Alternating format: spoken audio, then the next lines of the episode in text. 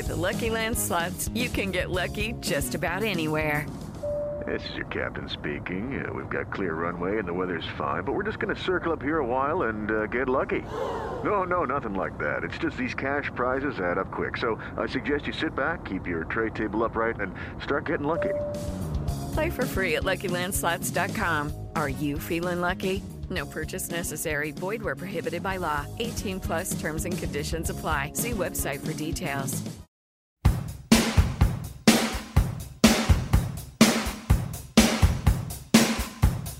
Nothing so loud. Hey, friends. Today's guest is lead vocalist and guitarist Glen Phillips of the Santa Barbara, California rock band Toad the Wet Sprocket. Together, Glen and I dissect their 1991 breakout smash hit, All I Want, taken from their third album and major label debut, Fear. Glenn was very upfront and honest regarding the role and leadership that producer Gavin MacKillop provided during the sessions. How he took a good band, albeit a ragtag group of musician friends, and made them into a cohesive rock and roll machine. We've heard this before on Krista Makes a Podcast, where a band or artist feels like a particular track is just another song in the bunch that was written super quickly without much thought, and was almost left on the cutting room floor. Such was the case with All I Want, which was buried as the 10th song out of 12 on the album. At first, I thought Glen was being dismissive regarding the song's lyrical content, but truth be told, there is deep meaning behind the song's lyrics. And it was funny hearing how the band was staunchly against doing radio remixes for their songs back in the day, only to realize through the wisdom of age that it was the right thing to do. Something I can truly relate to. For all this and some deep philosophical thought, don't touch that dial. Hey, hey, have you heard? Krista makes a podcast. Hey, hey, have you heard?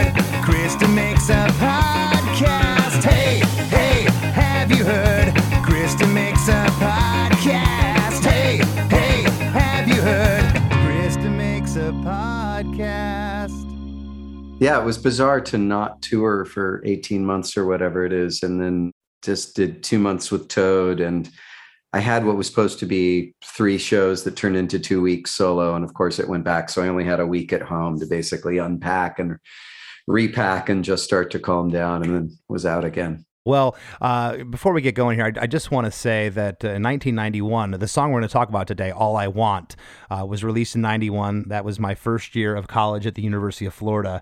Uh, this song, as you know, was everywhere. And we always talk on my show, uh, Chris and I uh, always talk about memories and those memories that are attached to songs. And it's been it's been such a treat for me to to I mean I you hear this song everywhere still today, grocery stores, wherever you're at. But to sit down and really dive into this song, man, I went straight back to my first apartment in college. I have such great memories of that time period, and I love that's what music still does to me. And I've always I've always loved this song. It's such Oh, such you. a such a great great pop song.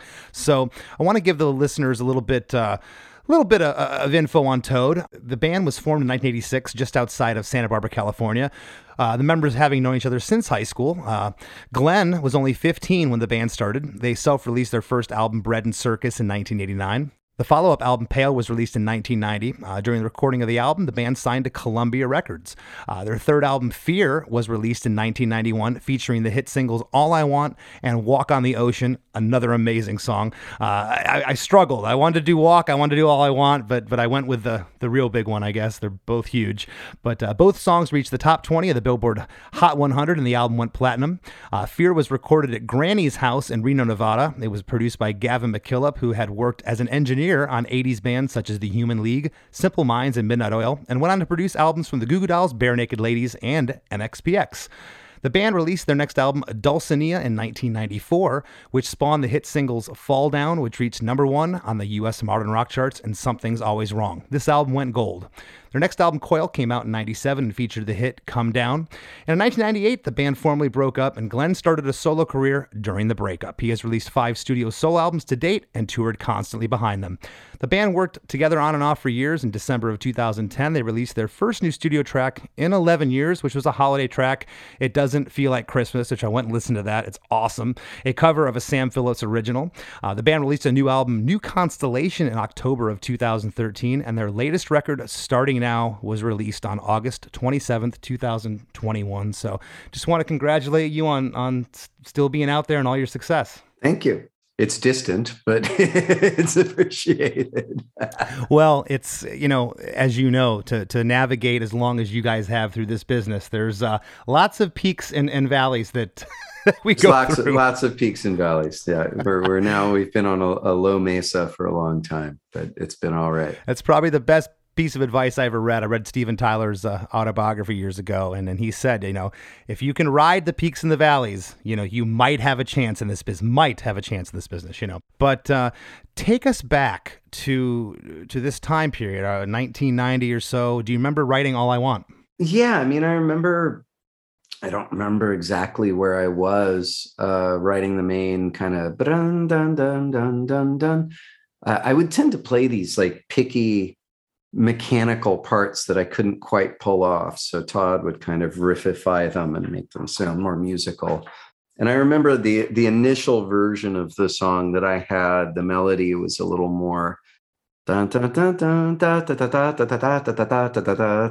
like it was all these long strings and Dean early on kind of saying, could you just have less in there. I think his best contribution to the song was just asking me to sing sing less words. And so and we don't like to of, hear that sometimes as songwriters.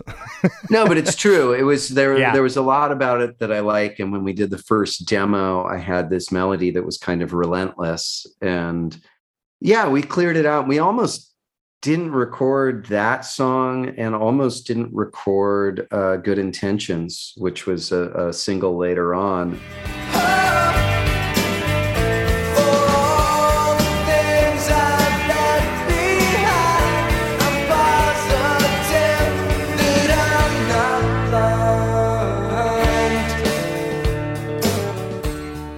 just because we thought they sounded too pop and we were identifying ourselves as an indie band and like really deep and you know this even though the verses are, are are a little bit melancholy the chorus sounds super happy and we we that wasn't kind of our vibe.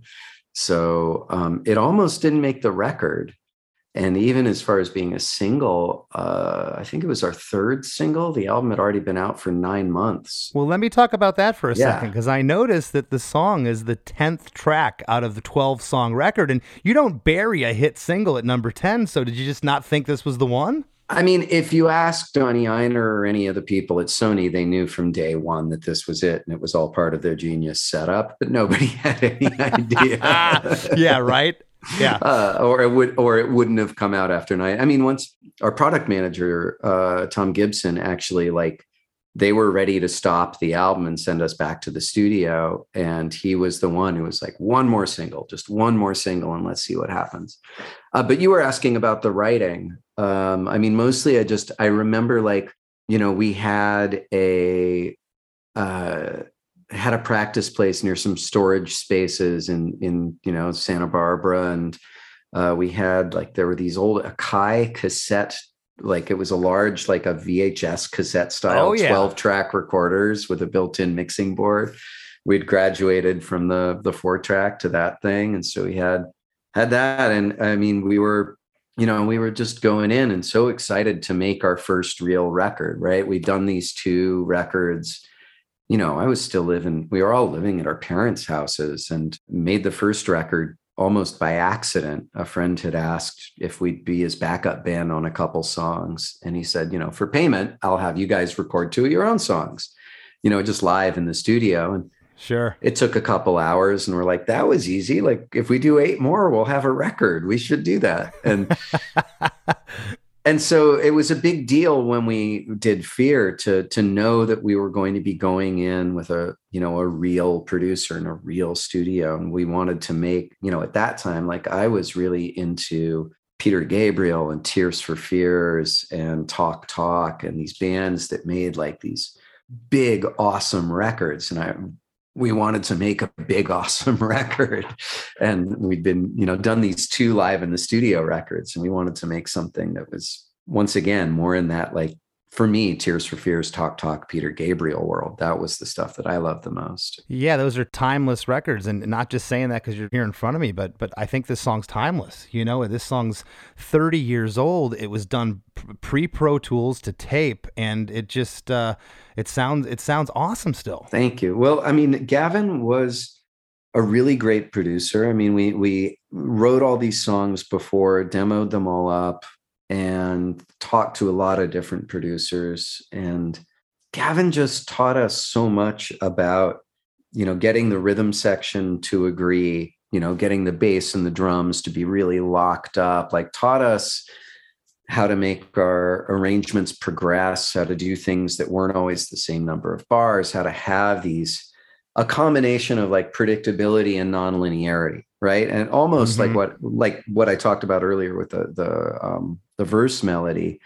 You know, just that its first verse is nothing so loud, it's hearing when we lie, truth is not kind, you said neither. That balances nicely. But the second one is nothing so loud, closing the heart when all we need is to free the soul. You know, it's like doing these little things that keep you that are locked enough into a pattern that it's recognizable, but that are also being surprising enough that you don't just get bored, that it's not the yeah. same thing over and over again. And, and Gavin was so good at um, helping us have these arrangements be dynamic and have these small differences happen and having everything kind of lock in and complement each other. He taught us so much about arrangement. Uh, it was a really wonderful relationship with him to take these songs and try to bring them all to the next level. And and once again i think we stepped in with a reasonably strong you know collection of material as well. But yeah it's just funny to think that that all I want was once again for us, it was a little too pop. We weren't sure if it should be part of things or not. well, we're we're up over I think uh, it's been a year and a half now this this podcast and up over like 80 episodes. I can't tell you how many times I've heard exactly that. As this is just another song. We didn't really think it almost didn't make the album, and, and here it is, one one of your signature tracks. Yeah, and I don't know if it's entirely representative of us as a band, but it's got, I mean, it's got a strong bridge, which I think is a thing that we really liked was having a bridge that would take you to kind of some soaring other place. And I will say, I think All I Want is one of our strongest bridges. Oh, um, yeah, that's for sure. That bridge is great. But also in terms of being a vocal group and having counter melody be a, a, big part of what we do, right? Having that that thing in the chorus of, you know, the call and answering and the tight harmonies is also a big part of Toad's sound. Well, that's what I loved about uh, you know, especially this record back back when uh, it came out is you know the two singles, the main singles from the record, "All I Want" and "Walk on the Ocean." It, it sounded almost like two different bands, but that in this instance is a good thing. You know, a lot of times it's like, oh, they don't they don't have an identity, but I think that that uh, shows you the depth of the songwriting. It is one of the weird things with Toad. I, I you know I can I still have this issue. I I write uh, in a lot of different modalities.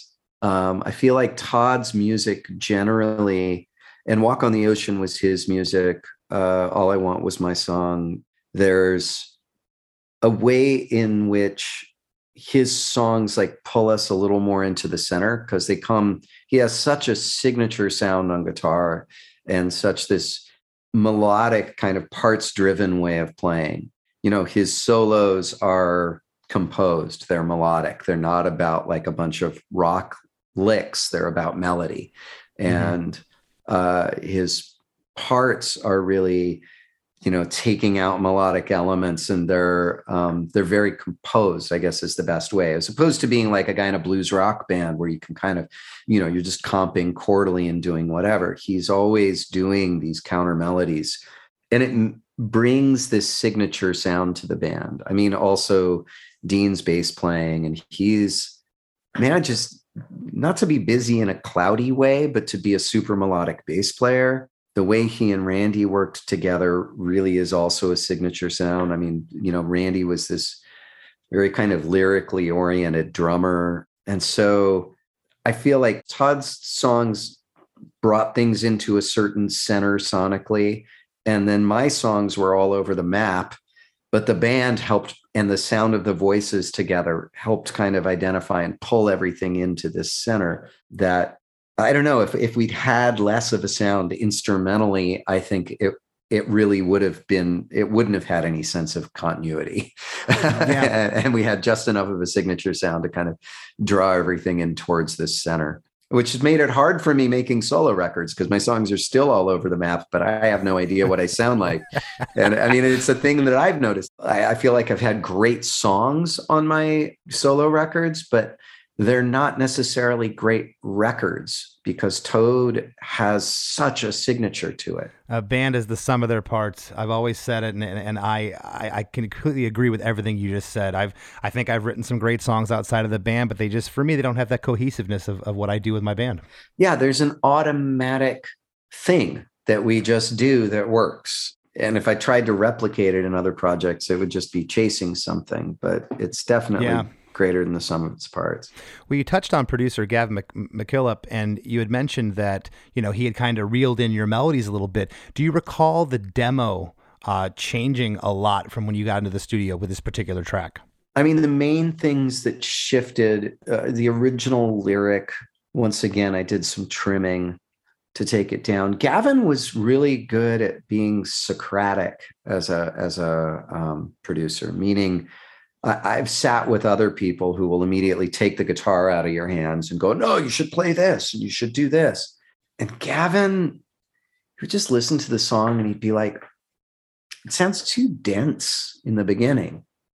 And he would just say that, like, there's too much, the melodies, it's just too much. And that was actually Dean's comment before we got to, to Gavin. And I, I kind of rewrote and took out a lot. But Gavin was great at being like, huh, third verse, you're just repeating the lyrics from the first verse. It's really, don't you have anything else to say? Are you done? I'm getting bored. Uh, and he would he would often say things in terms of I'm getting bored or seems like a cop out or there was a reference to sandwiches in one song. He hated food references. He wanted me to take it out. I didn't. Uh, he couldn't stand food in songs, but a lot of what he did was just kind of state, or he would say, God, you guys are playing exactly the same thing. You're both just really strumming. Nothing's happening. It's either one of you stop playing guitar or one of you should do something different or harmonize yeah. differently. And he was an engineer, but he never picked up an instrument and played a note in the studio with us. He let us find every single solution, but he knew where solutions needed to be found.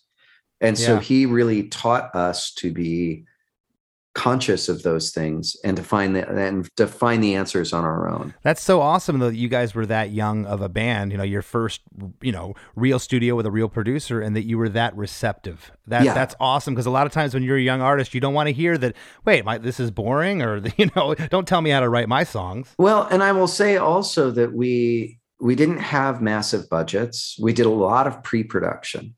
So we demoed these things up and he would come in and work with us for a week or two and then disappear and then come back. So we had months of getting these songs in shape so that by the time we hit the studio, there wasn't a lot of question. I mean, there would be, you know, things on overdubs or some arrangemental questions here and there. But in general, like especially in tightening up the rhythm section, like he worked them you know they got so tight together and so synced up. And part of that is because there was the combination we didn't have a budget that where we could afford to take forever in the studio right? We had to know what we were doing and go in and nail it. And so we didn't want to be doing too much experimentation on our basic tracks and have to go back and redo and rework right? Also this was pre pro tools. And so you could cut tape a little, but you had to know what what the fuck you were doing when you went in the studio. yeah. And Gavin complained later. He would talk about post Pro Tools, like going in with bands who would do sloppy tracks or not link up. And he'd go, Hey man, we got to get this together. And he'd go, That's your job. And they'd go out to dinner and go out partying and expect that the producer's job was to edit everything into submission. And I think that became really common. And I mean, you also hear stories about bands that would go into the studio, do a bunch of blow, track, and then the you know producer would call in studio musicians to replace everything they'd done and the band would come back the next day and go like wow we sounded amazing i knew we were killing it but i didn't know we were this good like you Yeah. hear stories about that but gavin was just very old school and he'd grown up in at like air studios he'd grown up in in london starting as a T-boy and working his way up to the tape op and working his way up, you know, spot erasing like Kate Bush's vocals. And he had Mhm. stories about being in the studio with Trevor Horn when they were doing like he did like a few days of owner of a lonely heart.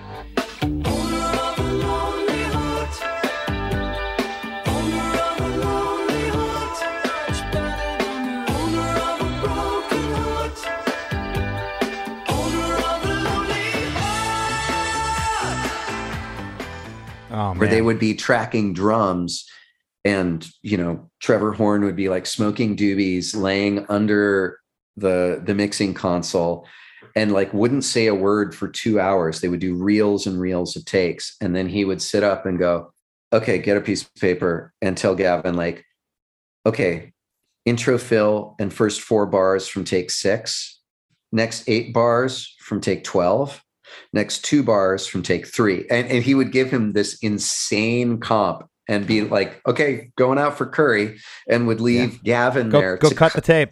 to cut the two inch tape and make the make that track happen. And I mean, that's how it used to happen in those studios. So he Yeah. he understood, he was listening so hard to everything and worked us so hard to get it right, even months before we got to the studio. And so it was the best possible thing for us. And and I was really happy that, you know, we we had to have the humility because otherwise the album would have sucked. And we wanted to do great, you know, I, I can be really um how can I say this? I can I I can be very dismissive, you know, and talk about how lucky we were and we were just in the right place at the right. But we also worked our asses off, and Gavin was a great collaborator in doing that. he sounds like he's a producer right up my alley. I've always equated it. You know, you want to go run the marathon, don't start training a week before. You got to put the six months in before you go do it. And I always want to be prepared to go to this day. Going, I don't, you know, you want to talk about relying on Pro Tools and fixing it. You want stuff to get sterile real quick. That's a good way to do it. You know, Yeah. it just just sounds like he he completely and, and and again, you guys were receptive to it, and it just made you that much more of a cohesive unit, and that's awesome. and even with that stuff happens in the studio i mean one of you know as far as studio memories of all i want it's i remember breaking down in tears trying to do were doing the harmonies on the chorus which have all these you know seconds and 7ths Uh-huh. there's a lot of tight seconds on them i was really into bulgarian women's choir stuff you can't tell it from the rest of the music but I was really into singing these tight second harmonies, right? Where it's like they're going up and down in this half step, but they're, you're singing, singing these seconds. And it, we had a 12 string that I could not keep in tune. And we had a 12 string on it, and it was already on the verge of sour. And then I was doing these super tight harmonies, and they were just impossibly sour and there was nothing I could do to get them right. And I was like, I am the worst fucking singer. We've been, I've been beating my head against the wall for hours. And we were going through everything in the track, trying to figure out what it was. And we eventually realized that the bass track was out of tune yeah. and and just enough that you know for the once again back before everything was auto tuned and everything it was just sloppy enough that before you had these really tight weird harmonies especially with the 12 string it all kind of worked. But eventually we were just like it was hell. We couldn't get it right. It was it, it almost didn't make we almost gave up on the song entirely because the harmonies were impossible and then found out the bass was out of tune dean recut the bass in like you know 10 minutes got a tuner tuned up recut the bass and all of a sudden the harmonies worked and everything was okay That's awesome. silly stuff like that would happen That's so interesting because I've I've had that exact thing happen. You, you you you the last thing you think is it's the bass being out of tune. You're blaming it on the 12 string. You're blaming it on the backing vocal, and it's the one thing you didn't think of. You change that, and and, and there you have it. We're going to jump into the track now. The song is three minutes and 15 seconds. Uh, the first six seconds uh, is like four bars of, of a straightforward uh, rock beat that starts the song, just the drums. And the first two uh, words of the song, Nothing So, come in just by itself. And when uh, Glen says loud, Nothing So Loud, that's when the bass and the guitars come in.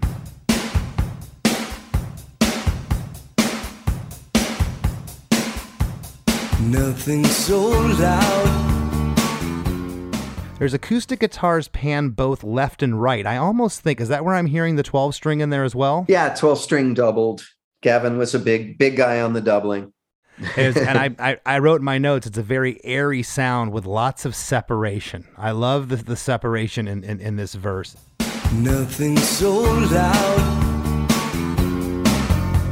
Hearing when we lie. Truth is not kind you said neither am I. Nothing so loud as hearing when we lie. The truth is not kind, and you've said neither am I. What's going on there? I don't know. What do you think's going on? I don't know. It's, uh, it's, I mean, do you know? Yeah, I've always asked. I always ask people. Do you, do you like? Was this something in a in a in a book that you had some lyrics written down? And you thought it's good good enough for this, or, or or did this actually come from some inspiration? I think in those days, and and I uh, could probably I take some really valid criticism that I am a little more Howard Jonesy, straight didactic. I always know what I'm talking about. And it's all pop psychology at this point. Back in those days, there was a lot more painting of words, and I would kind of know what it was about, but I, I had a lot of cop out for uh, I don't know, man. It's just what I wrote. And so sometimes, sometimes it's like that. For me, this song is about this tension between the desire to be present in the world and how difficult it can be, right? To tell the truth, to be honest, to really say what's happening, how much it hurts to be lied to, but the truth isn't exactly always what you want to hear either, right? Yeah. If there's a way to sum up the beginning. And there's an element of it that is more generalized, but there's also an element of it that feels relational. Mm-hmm. But I, I used to summarize the whole song in terms of saying it's about like those beautiful passing moments where everything's fine, where everything's perfect, where you're aware, you're not in the past, you're not in the future, and the present is something you're open to. And how that's a really difficult state to keep right yeah it's like yeah. it's something you keep forgetting and, and in some ways i have better language you know now that i've done more meditation studied mindfulness studied you know there's a lot of particularly buddhist language around it eh, about that process of kind of constant remembering and forgetting that we remember to be in the moment we remember to be present but then the ego takes us back to the past, takes us back to regret, takes us back to worrying about the future, takes us back to distraction, you know, especially with all the, you know, multitude of, you know, I'm looking at an iPad right next to me on the desk. All, yeah. all, all the, ga- all the ga- all the gadgets we carry with ourselves on a daily basis. All the screens that make it really difficult for us to ever settle into a moment anymore the greatest beauty and the greatest creativity comes out of empty moments. You know there's mm-hmm. i forget there's a some quote of this is a video of some guy uh, abusing a, a, a guy trying to there's some kid like practicing saxophone in front of the holocaust museum in new york and this guy just starts yelling at him. You any kind of artist? Anybody know who you are? Maybe everybody else wants to enjoy the peace and quiet this is one of the most important places in all of North America. Who are you? Who are you? You miserable, presumptuous, no talent. You're no artist. An artist respects the silence. It serves as the foundation of creativity. You obviously don't have the talent. You don't have enough respect for yourself or other people, or in what it is to express yourself. In music or any other form of creativity. And I'm an NYU film school graduate. Sucker and the School of Visual Arts and the Academy of Art University in San Francisco. You suck. You're a no talent. If you really had talent, go practice and then get yourself a gig instead of ruining the end of the day for everybody down here. You disgrace. You're everything that's gone wrong in this world. You're a self-consumed, no talent, mediocre piece of shit. And it's this video and at some point the guy who's saying you know because he's playing badly he's just like silence! Silence is the womb of all creativity. I, I go back to that thought silence is the womb of all creativity. It's a beautiful thing to say even if you're yelling at a saxophonist on the street in new york uh, but and there's a, a degree of that in this song. Not necessarily the first verse. We're only on the first verse. But back to the Yeah. first verse. Nothing so loud as hearing when we lie. The truth is not kind. You've said neither am i. It's yeah about aiming for truth. It's hard to do. It feels feels crappy to to gloss over things. And it also feels crappy when people are i'm just saying how i feel man. Right I had no idea. I like I like where you're going with this. I, I like Yeah. that concept. That's something that, that I've never heard a, a, a songwriter say before, and I hadn't I had no idea looking at these lyrics. And and it's so crazy to 30 years after hearing this song as a college kid to be talking to you about this and going, "Wow, that's a really interesting concept for a song." it's also probably why it doesn't get placed in a lot of commercials. It's not like a straightforward "I love you, baby." It's not walking on sunshine. I mean, it's odd because the the chorus, you know, it's all I want is to feel this way, be this close, feel, you know, feel the same. And the line before that, right? The air outside so soft, saying everything, right? That's once again the natural world, not trying. You know, it's a little bit of the lily lilies of the field, right? Sure, Uh, sure. They toil not, but neither do they want. And it's, you know, the natural world is just busy being. It's not trying to be anything. It doesn't have to worry about telling the truth. It simply is. And meanwhile, we are full of clamor. We're talking and inventing and creating and narrating and lying to ourselves, lying to other people, making up stories about what things mean. And even in truth telling, do we, do we, are we saying, I think this? You know, because you can tell the truth about how you feel, but the truth about how you feel is the, the tip of the iceberg, right? It's only how you feel. And you can't argue with the truth of a feeling, right? It's your experience internally happened. Eh, it doesn't Yeah. mean that it's based on good information. It doesn't mean, and, you know, even in talking about difficult things, I think, you know, part of the tension we're dealing with these days is everybody, while facts do matter, facts matter greatly. Um, nobody will listen to you if you disregard their feelings. If somebody is telling you, I believe this because my trust has been deeply undercut, whether it's in the political system, in, in the medical system, these other ways. If you want to have, you know, in my case, let's say I have friends who are in the anti anti-vax world. If you want to have a conversation with somebody you care about, even if you feel that their informational channels have maybe been corrupted, if you can't listen to why they lost their trust, where they're coming from, you know, we're all seeing the things we want to see based on our personal perspectives. We're all full of confirmation bias. And so we're all lying to ourselves all the time in different ways to different degrees, but we all think we're the exception to that. we all think we're the one rational person in the world and that everybody else is irrational. And if you don't walk into a conversation understanding that you are also you know subject to cognitive bias you are also subject to self delusion you are also emotionally guided first and logically guided second and you are probably not so much rational as rationalizing and using all your intelligence to rationalize what you already think is true like if you don't walk into conversations like that then soon you just escalate and soon you just argue or you just hang out with people who believe all the same things you do for similar reasons and you never challenge yourself and never question yourself that's boring too so i'm I'm gonna I'm gonna tell you, Glen. You got me thinking about stuff right now. My head, uh, with, with my personality, my head's going in a million directions. You got me doing some deep, deep thinking about myself, and everything you're saying is is really true. And I think the human ego sometimes doesn't let us uh, say the things that you're saying right now uh, to ourselves. Of like, yeah, I think I'm right, and everybody else in this room's wrong. Well, that's that's my perception, but that's not necessarily the truth. Yeah, and which doesn't mean that we aren't occasionally right, right? I Yeah. mean, uh, Yeah. and there is, you know, once again, if you're talking vaccine stuff, and I know people have really deep. Once again, I know people who lost their trust in the medical community at great expense, right? At the death of people they loved that medicine couldn't save, or in working with people who are at the far edges of you know the side effects of medicine and if all you ever see are the worst case scenarios of that you're not going to trust you know that so there's a lot of reasons that people lose their trust like and th- that i really understand and have a lot of compassion for one of the things i have trouble understanding is why people would put their medical faith in a guy like Bret Weinstein who's not a medical doctor number one and is is like kind of drowning in his own white male grievance.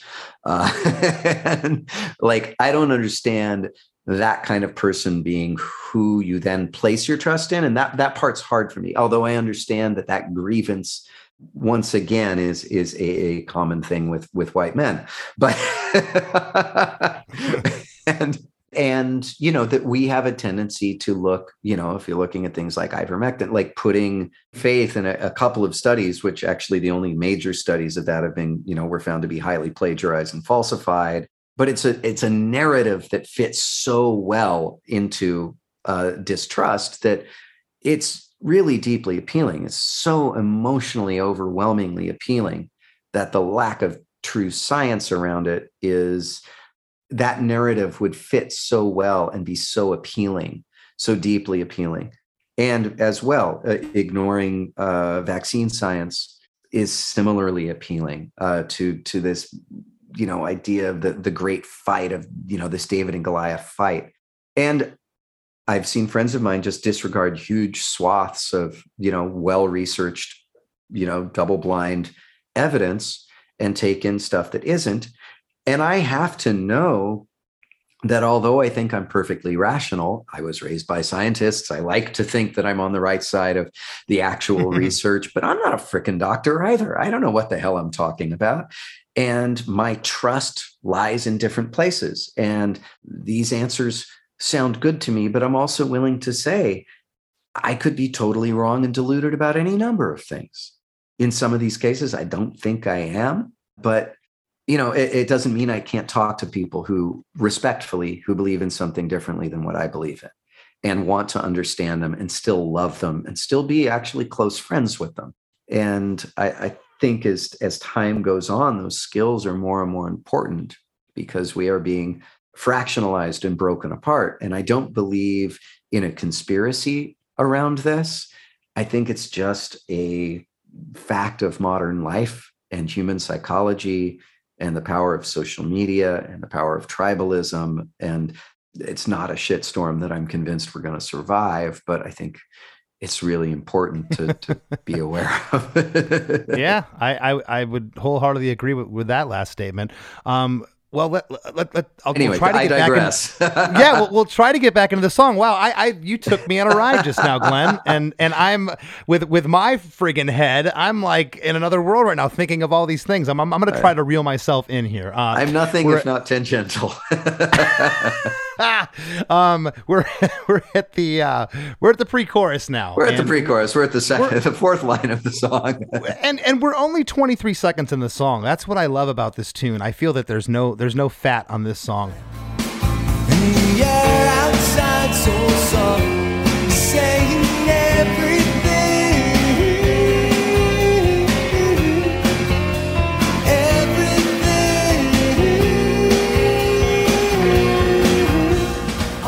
Uh, the lyric is, and the air outside so soft is saying everything. And you repeat the word everything. In this part, the guitars are pan, uh, there's a guitar pan left that comes in here playing like in a uh, arpeggiated, tasty lick. Mm-hmm. Uh, the B the B three organ has a swell on the word everything that leads into chorus number one. I love that.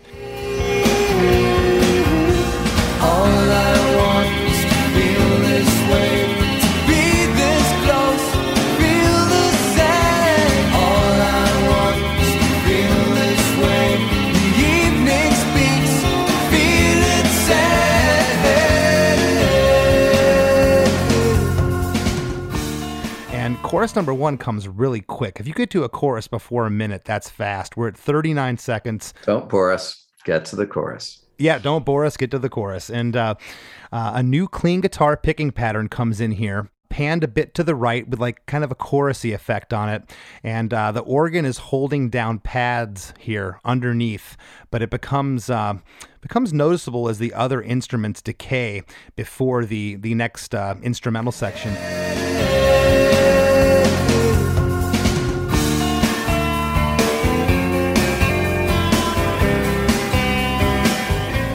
Yeah, and that's Dean, our bass player, on all the keys on these, by the way. And oh, cool. Kind of his first experience with playing organ, I guess. That was another one of those things we learned from Gavin was like Dean would initially tend to to voice things really fully on the Hammond. And that mm-hmm. thing with the Hammond, it's like one note's great, an interval is a lot, a triad is a whole lot. And just learning to like keep that right hand, left hand off left hand works the Leslie, you know, learning the pedals, like, and so we'd all be sitting there like pulling stops. You know, Gavin was teaching us how to pull the stops out. So Dean be playing, we'd be pulling stuff. Like it was, it was this great interactive experience. Uh, Dean did awesome on the keyboards, though. No, but the keys, you know, like especially B three, you, you don't realize what those can do to guitars and complement them. And if yeah. you layer them right, sometimes you don't even hear them, but you feel them, and that's so important. I feel that's that's part of this chorus, and the lyric is, uh, "All I want is to feel this way." To and here you get the first harmony in the song on to be this close to feel the same. All i want is to feel this way. The evening speaks. I feel it say. So you get you get harmonies on each of those lines and they're they're kind of odd harmonies as you were speaking of a moment ago. And the other thing i love uh, here Glen is you know this is uh, not a very fast song and i feel like the shuffle on the hi-hat that is happening mm. here had to be there because it keeps the chorus. It, it kind of makes the chorus feel like it's faster than it is. Yeah, Randy loved sixteenths on that. it's like, I think they I think they need to be there. It's a signature thing with with like his his deal, and he's got he had such a great internal feel on them too that it's yeah it's not staccato. It's a very rolling uh, a, a, rolling feeling. Yeah, because I, I, said to myself, I'm like, if this was just a straight hi hat, a closed hi, even an open hi hat without that shuffle, this thing's not moving here. Mm-hmm. Yeah, the internal groove he got on that is really great. It's awesome. And you know, harking back to what you said a moment ago, I don't know if this could make it into a commercial. I mean, these lyrics here, I mean, this is pr- a pretty straightforward lyric in the sense that I feel like anybody could kind of grasp this. And is that kind of what you were going for here? we weren't thinking super commercially, if that makes sense. I mean, we weren't thinking of having hits, and I mean, we can talk about that later. Like in that, um, we thought of ourselves as you know even the word alternative band what wasn't a thing we didn't think of ourselves as a commercial band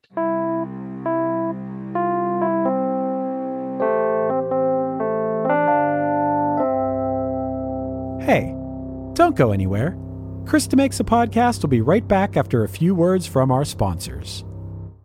Hello, it is Ryan, and I was on a flight the other day playing one of my favorite social spin slot games on chumbacasino.com. I looked over the person sitting next to me, and you know what they were doing? They were also playing Chumba Casino. Coincidence? I think not. Everybody's loving having fun with it. Chumba Casino is home to hundreds of casino style games that you can play for free anytime, anywhere even at 30,000 feet. So sign up now at ChumbaCasino.com to claim your free welcome bonus. That's ChumbaCasino.com and live the Chumba life. No purchase necessary. VGW. Void were prohibited by law. See terms and conditions. 18 plus.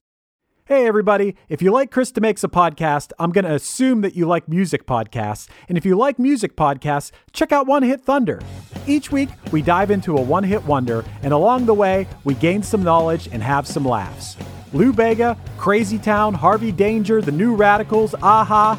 We're over 100 episodes in now, and to paraphrase the great Matthew Wilder, nothing's going to break our stride. Subscribe to One Hit Thunder wherever you get your pods.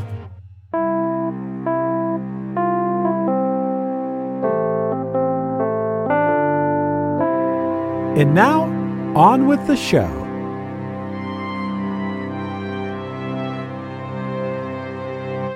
we were on a major label, um, but we went with Sony because Sony, you know, Columbia gave us total creative control. We got to pr- pick our producer, we got to pick what was on the album, and uh, we had our A and R guy for this album was this guy Ron Oberman.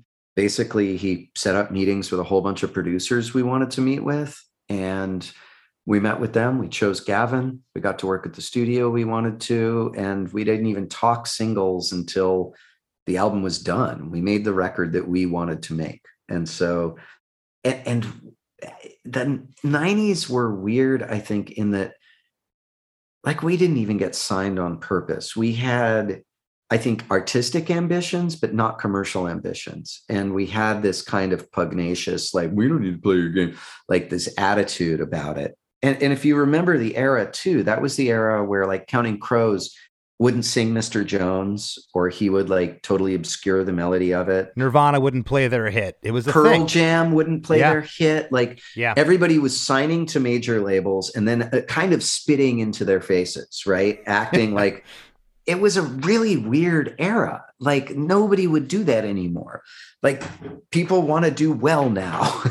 And- yeah, yeah. It's a, it was a a very very strange time, and I remember thinking that was odd back then. Even ev- even as a younger person and being in a band myself, I'm like, I I, I never quite got that. I, I don't know why that was the vibe at the time, but we had that vibe. We would have rather have been cool than been successful. And what the the the irony of it was we ended up being successful for half a moment and losing all our cool. we, we had to, we were cool up until we had a hit and then we were hated.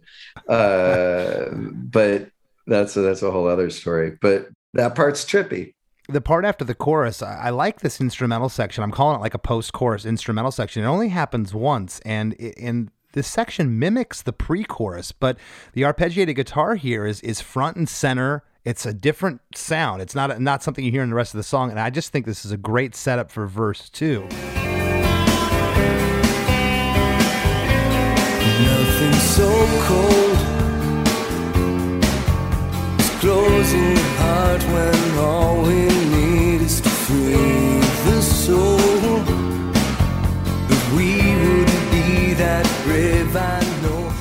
The verse 2 lyric is nothing so cold as closing the heart when all we need is to free the soul, but we wouldn't be that brave, I know. hmm And do you recall, again, these lyrics being the same as the demo, or, or was there some, some change going on here? And did, did Gavin have a say in that? I think this, think this part could be stronger. No, I think that remained. I think I I I re- greatly reduced the first verse. I think this verse, and once again, Gavin like would always just go, "Could you do better?" He would leave it there. He would never. He never like suggested a single word to me. Like, what if you said it this way? He was always just like, "What if you said it differently?" You go figure it out. That's And- awesome, though. And so if I'm thinking about the, the second verse, and I mean, second verse, you know, once again, pretty straightforward, right? Closing the heart when all you need is To, it's really hard to face life and get, I mean, this goes back into the philosophical stuff, but like we spend a lot of time running from discomfort and distracting ourselves, getting lost in grievance, getting lost in ambition, getting lost in things that I don't think really matter. And the the trick of like the strength of vulnerability is that instead of like not feeling uh, the hard feelings is like gaining capacity around them, but not stuffing them down, but like growing bigger in their face. Like maybe that's for me just because I, I feel like my real work has always been uh, there are people who are entertainers there are people who are you know are artists who are dealing with intellectual work or, or breaking down stylistic walls or virtuosity or you know there are all these kind of lanes of artistic expression or or simply entertainment capability like singing dancing making people happy like putting on something big.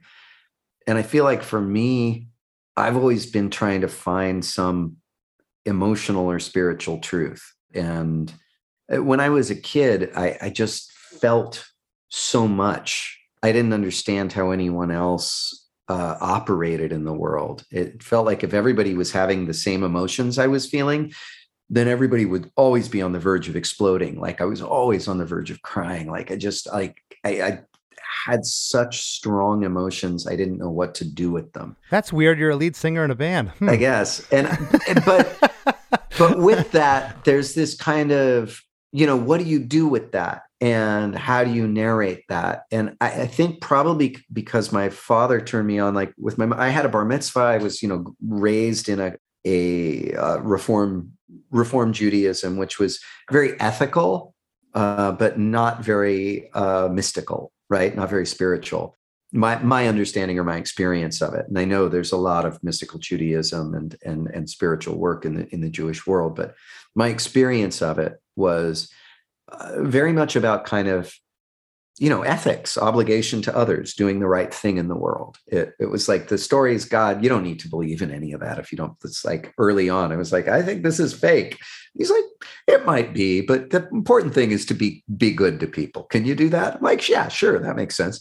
So but my dad was taking me to the zen priory for meditation courses and giving me you know uh, books on Sufism, like Idries Shah books, the Nasruddin books, and giving me the Tao Te Ching. Like, and so he was giving me this kind of more Eastern education, which had more of that appeal to the spirit and not spirit in this kind of immortal soul sense of that, but in the, the sense of the emotional life that is not about achieving worldly things, but is uh, more centered on like being truly present in the world, like opening your heart further, seeing how far you can open it and not curling into anger or hurt.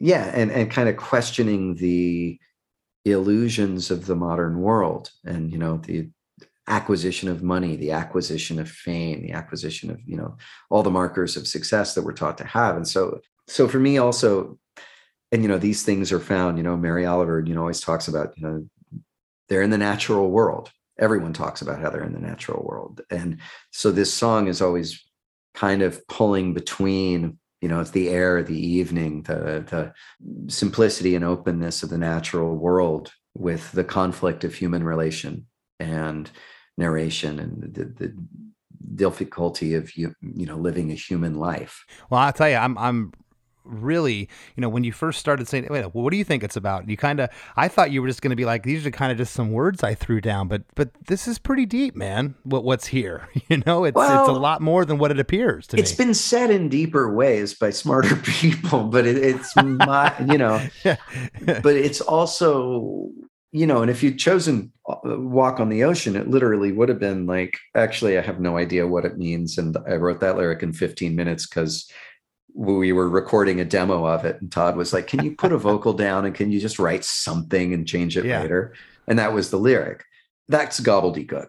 Uh, but this song was, yeah, about that particular tension, and it's it's not uh, the uh, definitive work in that respect. But I mean, I feel like I've been circling around that same subject matter in different ways for 30 years you know? It's like how do you be a human being and also show up? How do you not shut down? How do you not let the pain of life delude you into being asleep? And how do you not get just addicted to a feeling of the joy of expansion right? You know eh, trying to always seek a peak experience because that's peak experiences are also just peak experiences. Like yeah, why does epiphany, why isn't it our constant state, right? We just have these moments. And at some level, like happiness is about being able to just almost like a paint by uh, like a connect the dots of you know you create the shape by fleeting re- moments remembering a moment where you weren't so worried about the little stuff or even worried about what you imagine to be the big stuff but actually isn't and you forget and you come back to it and you forget and you come back to it and that's that's like that's what a human life is. Or you just give up and watch tv that, which is good too. Which is okay. It's okay. It's sad but it's getting into pre-chorus too I, I, like this pre-chorus because there's one subtle difference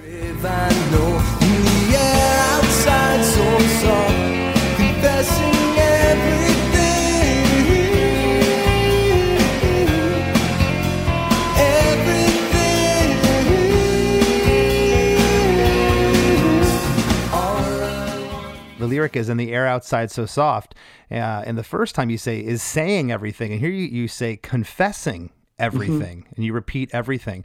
Do you recall again? Was that something where uh, you know uh, uh, produ- the producer Gavin MacKillop said, "You know, uh, don't you have anything else to say?" Probably he said, yeah. Okay, so we may be able to give him credit credit for that because I don't know. but I I love stuff like that. I love one just one word change. You know, it just it's it, it still feels the same as the first time. The pre-chorus, the melody's the same, but it's that one slight change. Yeah. It just keeps it in- interesting to to the listener. And I've always liked songs that switch perspective. You know, if it's a he, she, we, right? You, I, they, like switching things on the chorus really subtly. For me, makes a song about how can I say that? There, there- there's a like this pull between specificity and generality in, in art, and some stuff you can be really specific. You know, thinking of country songs. Malcolm Gladwell talks about this in one of his podcasts. He has one on like uh, the King of Tears, I think it's called. Great episode. You should listen to it. But he's talking about specificity in country music. It's like, you know, it, that he stopped loving her today. He's talking about like, you know, he had underlined and he had underlined and read every single I love you. You know, it's this letter. It's like, it just, it's pure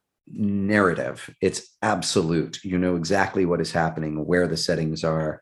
And there's also this thing between uh, you know a larger philosophical discussion i like things that are ambivalent and ambivalent in the sense of uh, ambivalent gets misused into meaning you don't really care about something. I'm ambivalent i don't know.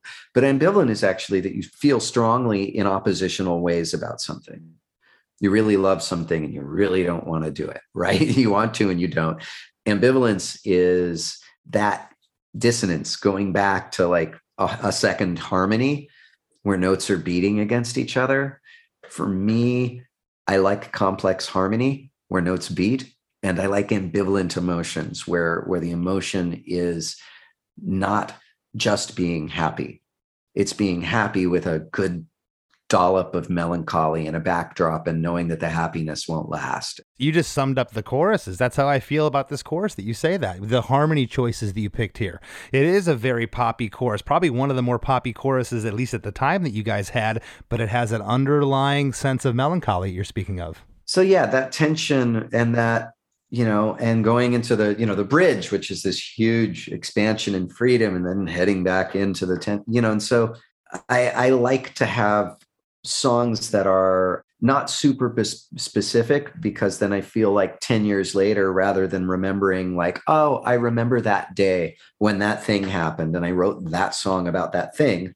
It's like, oh, I remember this set of feelings. I still have that set of feelings. Yeah. like, still going on. and I mean, that's the difference in where I, the place I write from. And, uh, you know, the, the unfortunate side effect of that is there's maybe a lot of repetition but i also notice the teachers that i really appreciate whether it's somebody like mary oliver or Thich Nhat Hanh or you know it's like they say a lot of the same stuff over and over uh, you know if and if your message is you know usually like wake up to this moment and it's really hard to wake up to this moment you're going to repeat that over and over again but the waking up to this moment is where you are able to do things like listen to other people, be more compassionate, be more loving, contribute more to others, find peace in yourself. Like, I think that's the base root of that. And there are other philosophies that would say, just start faking it till you make it, which which also works. Well, chorus two is the same as, as, as chorus one. Uh, the lyrics Mm-hmm. the same. All I want is to feel this way, to be this close, to feel the same. All I want is to feel this way. The evening speaks. I feel it say, and then we get into this bridge, which is I've. I love this bridge. It is just such a left turn, but just it, it's awesome, and it just lifts right here.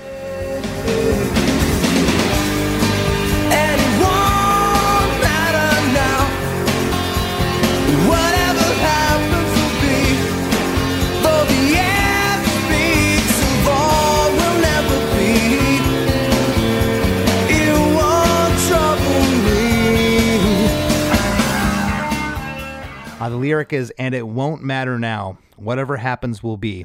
Through the air speaks of all will never be. It Won't Trouble Me. The organ pads come in here super loud, and a pair of slightly overdriven uh, stereo guitars, I think, come in here. They're just they're just kind of there. They're not too loud, and there's this kind of like noodly guitar I wrote uh, panned off to the left, and Huh. uh, the the vocals just soaring here, and and it just this bridge just lifts. It just really lifts here. Yeah, it, it's big bridge, and it's got one little. uh What is the chord that it's going to? It's doing a GCD. It kind of modally shifts a little. Like there's one clever coordinate. I forget what it is, uh, but it's like the five of five or something. You know, it, it, it's like major where it would have been minor. These little lifts. I think we were trying to do. Gavin referred to them. It was the a Peter Gabriel reference of the David Rhodes distant distorted guitar, right? Where Mhm. Yeah. kind of the That's power what it is. chords deep in the background Yeah. uh rhythm of the heat style you know it's like Drawn across the plain line to the place that is higher. Drawn into the circle, the dancers round the fire. We split into our and the 16ths right he stays on those but he really opens up and straightens out yeah i i'm very i'm proud of that bridge i'll just say that Well, and, and the, next, the, the the lead break in this song from 216 to 231, the guitar almost sounds like I, I can't really tell, It- like maybe a phaser and a chorus and a flanger on it. The It's just a- Leslie. is it a Leslie? That's, Yeah. Okay, that's what that is. It sounds like a combination of all all three of what I just said, but it is a Leslie. that's how we Uh, got that roll at the end of it Yeah. at the very end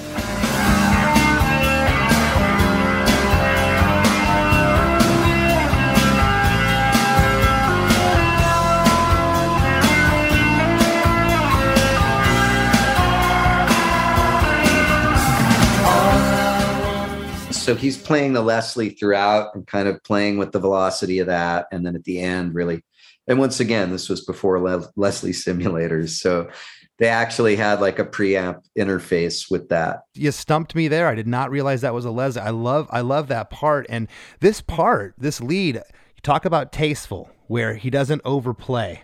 You know, the lead is this is essentially the third pre-chorus. The guitar lick is playing the melody, you know, from the pre-chorus, which that's so odd to do for a solo. If you're gonna play the play play a, a familiar lick at that point, you're gonna maybe do something from the chorus or the intro vocal of the song, and it's a really neat thing you did there. Yeah, well, that's Todd. And I think he came in with that. I, I forget at what point. I remember there was, it was either Marvin Etzioni or it was, you know, it might have even been Tony Berg when we were talking to producers, talking about, talking about George Harrison guitar solos and like was kind of differentiating.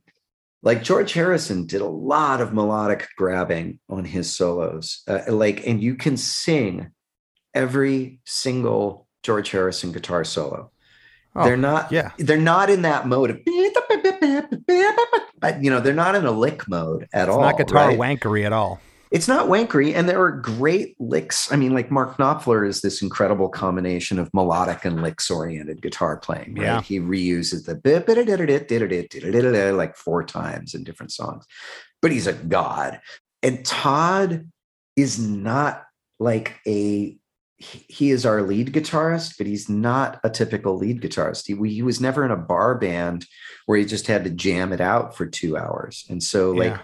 all his solos are composed. And he very much took that that George Harrison idea of the composed guitar solo, something that's taking the melody but expanding on it. You know, it's compositional. And so once again, I, I feel like almost all his solos are singable in that same way, which is part of the signature sound of, of the band. I'm sure there's songs out there. I cannot think of one. If any of the listeners can uh, uh, write us at our Facebook page, our group, and let us know if you know another solo in a song that is based off the pre-chorus of a song. that tripped me out with this man. And I and Glen, I never, I've heard this song for 30 years. And I never thought about it until I started dissecting. I'm like, wait a second. The, the guitar solo is the pre-chorus. That just never. I can't recall it happen. I'm sure it has. And if someone knows of a song, let let me know because I can't think of one. It's so it's such a cool it's such a cool thing. Um, chorus three is the first double chorus in the song, not a true double chorus because the end, uh, the the back half of it kind of takes off, and the and and it's such a cool rub at the end. The backing vocal and the lead vocal are happening at the same time, but they work so well.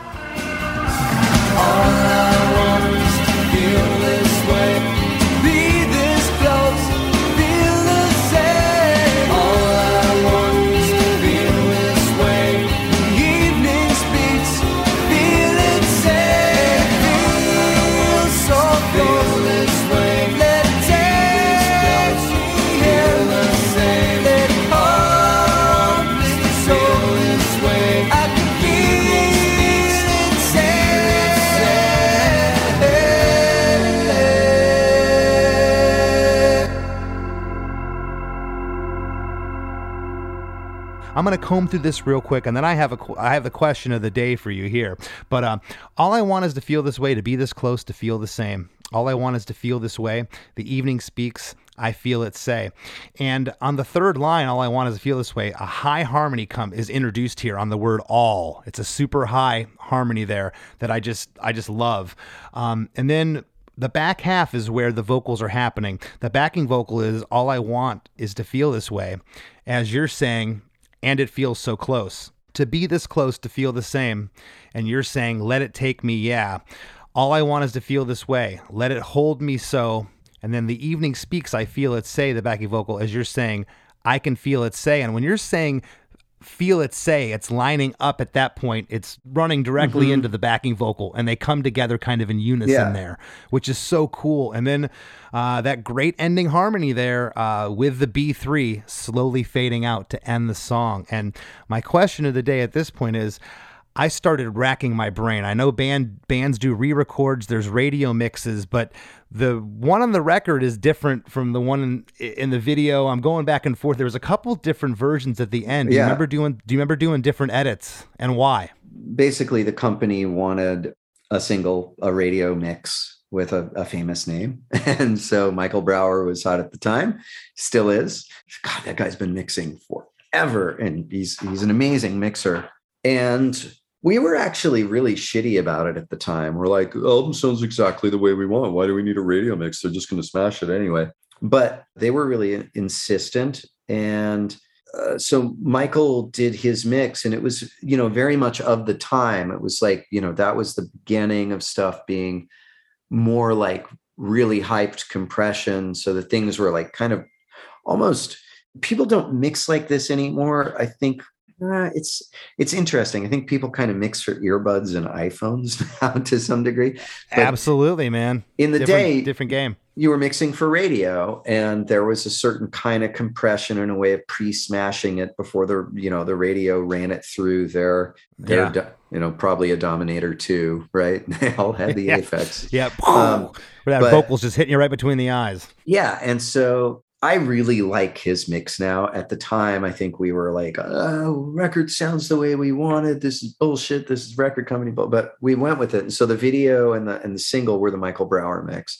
And honestly he did a he did a fantastic job on it. It's got like that great radio and you know his i don't know if he had done his he's he's has these really interesting like multi-band and subgroup like you know compression busting Well, he, uh, he was, and he was running some kind of gate or something because earlier in the song, Uh-huh. on the second on the second verse, there, and I'm going crazy. And I called my producer Chris earlier this morning, and I said, "Listen to the second line on this on this version of the song. It's driving me nuts because nothing's so cold as closing the heart when all we need." Nothing so cold.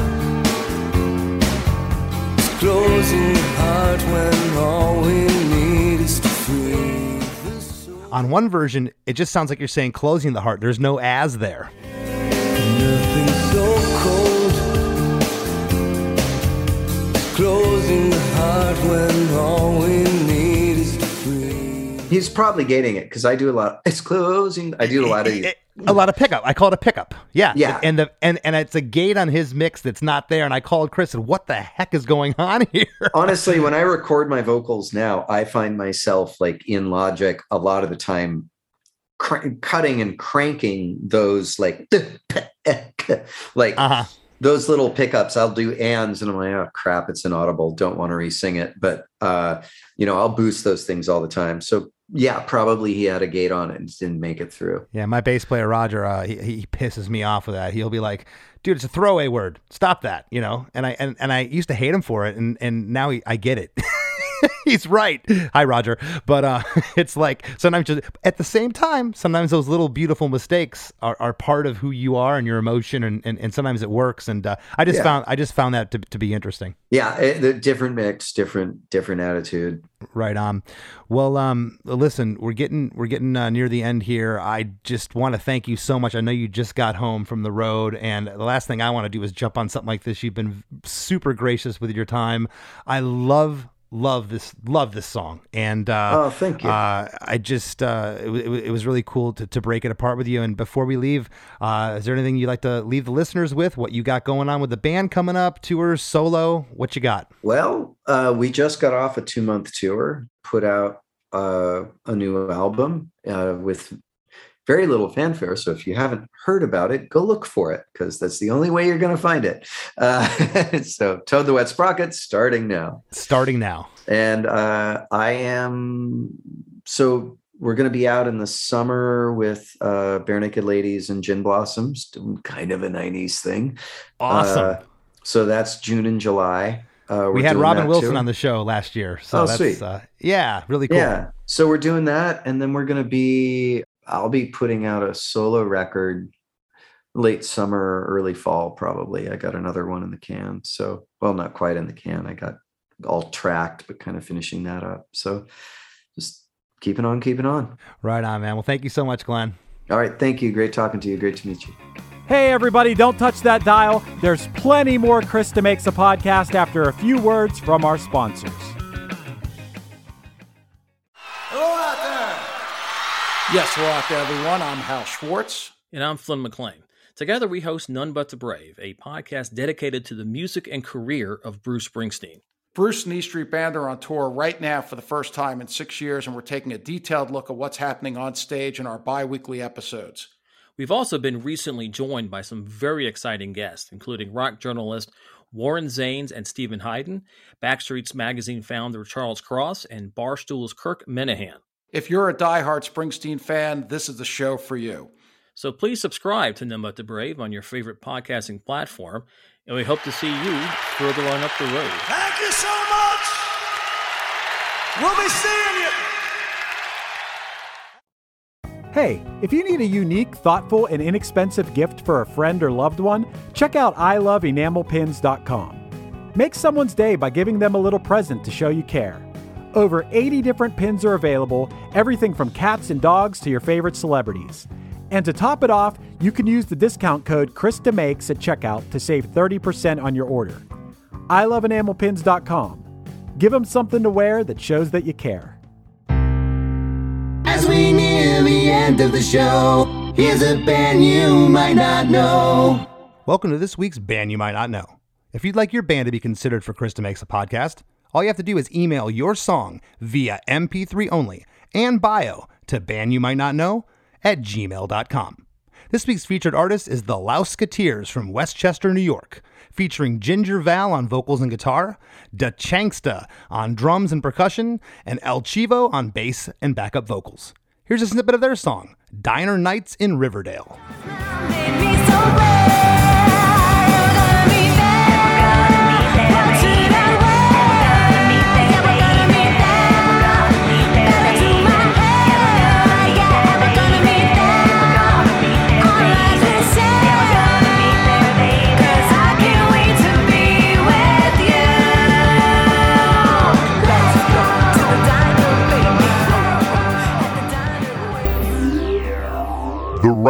With Chris and Chris. All right, man. Well, that was a very interesting episode. I don't know that we've ever had a guest give us so much insight as to the inspiration of the song. And yeah, I knew this song had some meaning uh, when you listen to, you know, I'm like you, Chris. I've heard this song for 30 years, loved it, but never realized there was so much behind this one. Well, it's incredible, yeah. Because when I, he he was kind of joking because I said, "What are you saying here?" After the first verse, he's like, "What do you think I'm saying?" You know, and, and he and he had for listeners can't see his facial expression, but he had a grin ear to ear, and I, and, and of course I laughed, uh, and I thought really like he was going to go with the you know as he said earlier in the episode, he's like, you know what, this song was didn't almost didn't make the album. It was just kind of a song we weren't thinking about, and I thought he was going to say, yeah, this was just kind of like some lyrics I just wrote, and then he went into the story. I'm like, wow, there, it, there there's a lot behind this song. Yeah, and I thought that it was really interesting, and he started talking about this right away when you got into the song. But he talked about those moments in life when you're you're in the present and everything is fine, and you could just live in that moment in the present. And I, that started making me think, and I know I was watching the gears in your head turn too, Chris, is I was thinking about how often I'm living in the present because I feel like, you know, think about the dynamic of you and I. We're always living in the future. It's like, hey, we're going to line up this guest for three months from now. Uh, our bands are doing this tour, this tour, this tour. I, I've really always, I, I rarely stop and smell the roses. Sometimes I'll text you and say, like, dude, it's awesome. We had so and so. The episode came out today, and like, let's let's enjoy this today or something because it's easy. I, I don't know. No, I I know a lot of people that live in the past too, which I'm I'm sure you do too. I think I tend to like not ever enjoy the present because I'm too busy thinking about the future. Yeah, the, the the past and the future are are easy to live in because the past already happened and you can relive that, and the future hasn't happened, and you have all the what ifs. Staying in the moment, and that's what you know, uh, transcendental meditation and all that stuff's about is to, to stay in the moment, enjoy the uh, the spiritual being of, of right now, and uh, that's hard to do it's nearly impossible for me to do that. and, and, I I think yeah, exactly. I think he started referencing a little bit of that too. Maybe that's why people meditate. It's something that I don't really understand, but maybe I should try to understand. It's so funny. I, I, just thought of something. You know, there's been times I've been on stage playing festivals. I'll be in Switzerland playing to 30,000 people, main stage at some festival. Uh, I'm, you know, I'm playing, singing to this audience. My, my hands are moving around the fretboard. I'm singing. I'm sweating. There's, there's all this energy in the crowd. My bandmates are running around me. And I'm thinking, did I pay the water bill this month? Right. Dude, it's crazy. People people would never ever think that. And yeah, Chris, I haven't played that big of shows, but I, I, played some decently big shows. Same kind of thing. You're thinking about the dumbest stuff. You're up there, your body, your your your your hands, your voice, they're all doing these things that are kind of muscle memory and natural. And it's not that you're not enjoying the moment, but you're thinking about other things. People would never think that that's happening, but it is. Nope. Um, another thing that I thought was really true, I think I've been thinking about this a lot lately too, is that we all think that we're the one rational person in the world. you know, like we all think that about ourselves, and it's hard to step outside of yourself and be like, you know what, maybe I'm maybe I'm not completely right about this or that. That's a hard thing to do.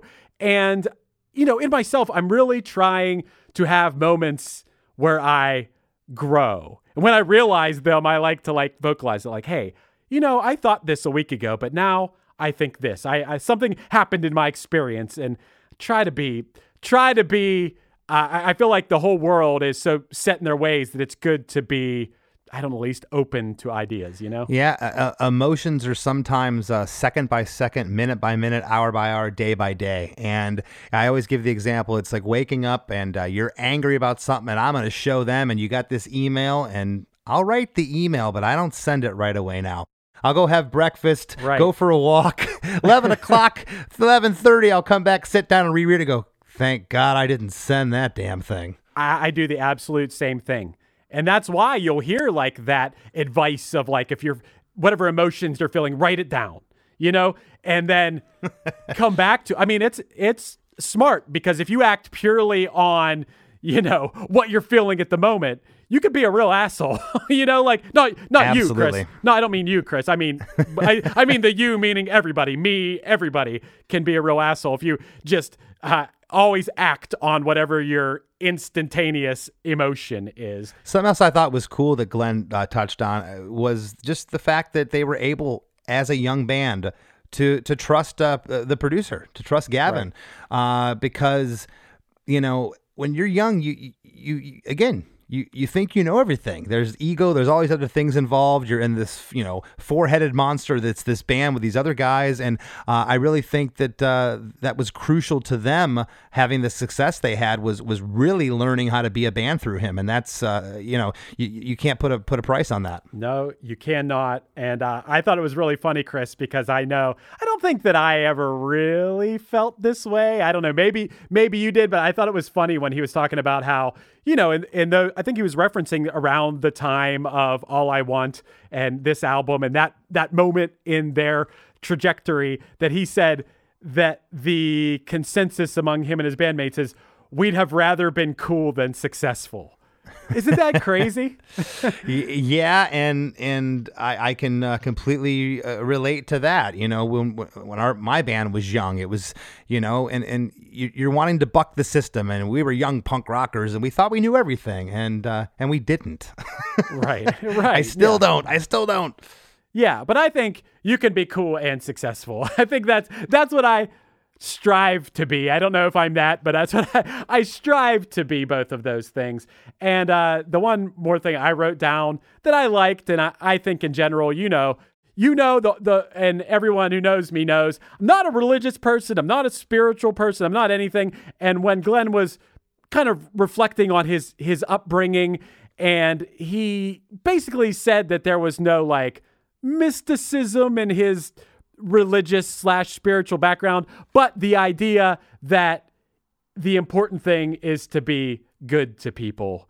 And that definitely resonates with me. I had, you know, like it's funny, Chris, I, I told you this. Some guy in my old guy in my neighborhood knocks on my door and I think that he's trying to be a good neighbor, but eventually he's just trying to talk to me about religion or whatever.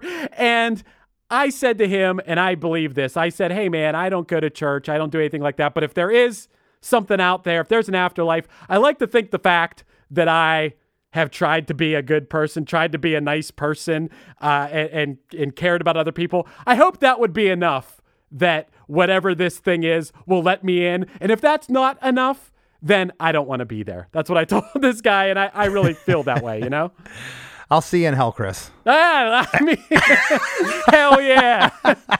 and speaking of hell, Chris, this was a hell of an episode this week. It was. Want to thank our guest, Glen Phillips from Toad the Wet Sprocket, for coming by today, and we'll see you next week. Hello, it is Ryan, and I was on a flight the other day playing one of my favorite social spin slot games on chumbacasino.com. I looked over the person sitting next to me, and you know what they were doing? They were also playing Chumba Casino. Coincidence? I think not. Everybody's loving having fun with it. Chumba Casino is home to hundreds of casino style games that you can play for free anytime, anywhere, even at 30,000 feet. So sign up now at chumbacasino.com to claim your free welcome bonus. That's chumbacasino.com and live the Chumba life. No purchase necessary. Group. Void were prohibited by law. See terms and conditions. 18 plus.